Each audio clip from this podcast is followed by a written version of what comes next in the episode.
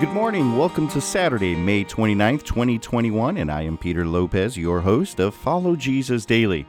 Today we will continue following the life of Jesus Christ as he continues giving deep truths about himself to a woman of Samaria. They're located outside of the city of Sychar, having this conversation around the city well.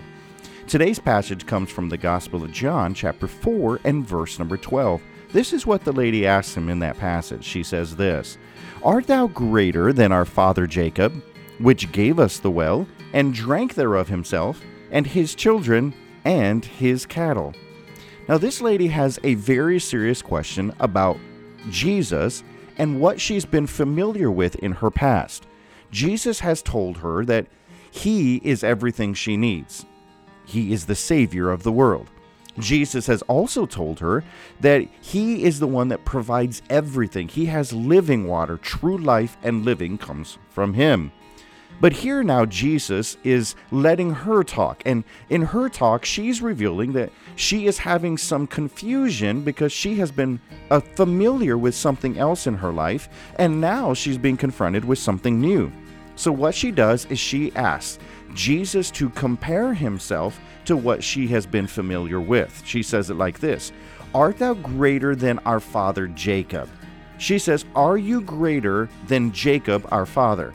You see, Jacob was one that they considered to be the part of the lineage of their heritage, the bloodline, of their family, and of, of their race, their ethnicity.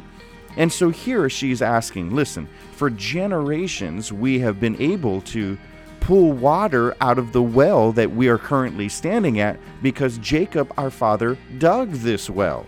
And not only did he provide the well for us, but he has been here and drank from this well himself. His children have drank from the well, his cattle have been provided nourishment from this well. And so she is now asking Jesus a very serious question are you better than what I have been familiar with? This is very interesting.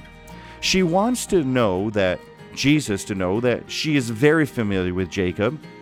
He is a part of her forefathers. She is very familiar with Jacob being her guide because Jacob has provided instruction for them and Jacob has provided a way for them to live and to worship and to exist. She is very familiar with Jacob because much of her spirituality and even her life as a whole, her lineage, has depended heavily upon Jacob. Jacob is what she is familiar with. Now, let me ask you, what are you familiar with? When it comes to your life, your existence, and what makes you feel significant or what makes you feel safe, what is it that you have been more familiar with? Because I'm certain there are things, just like this lady has Jacob, there are things in your life that have also made you feel very comfortable, very safe, and very familiar. What are they? To you, it might be your church. Your church has just been something that has made you feel very safe and very comfortable. It might be a relationship with someone that has just made you feel safe and comfortable.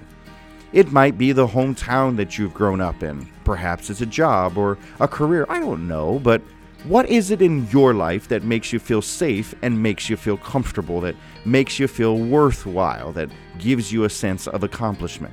We know what it was in this lady's life, and now what she's doing is she is forcing Jesus to compete with what she has been familiar and comfortable with.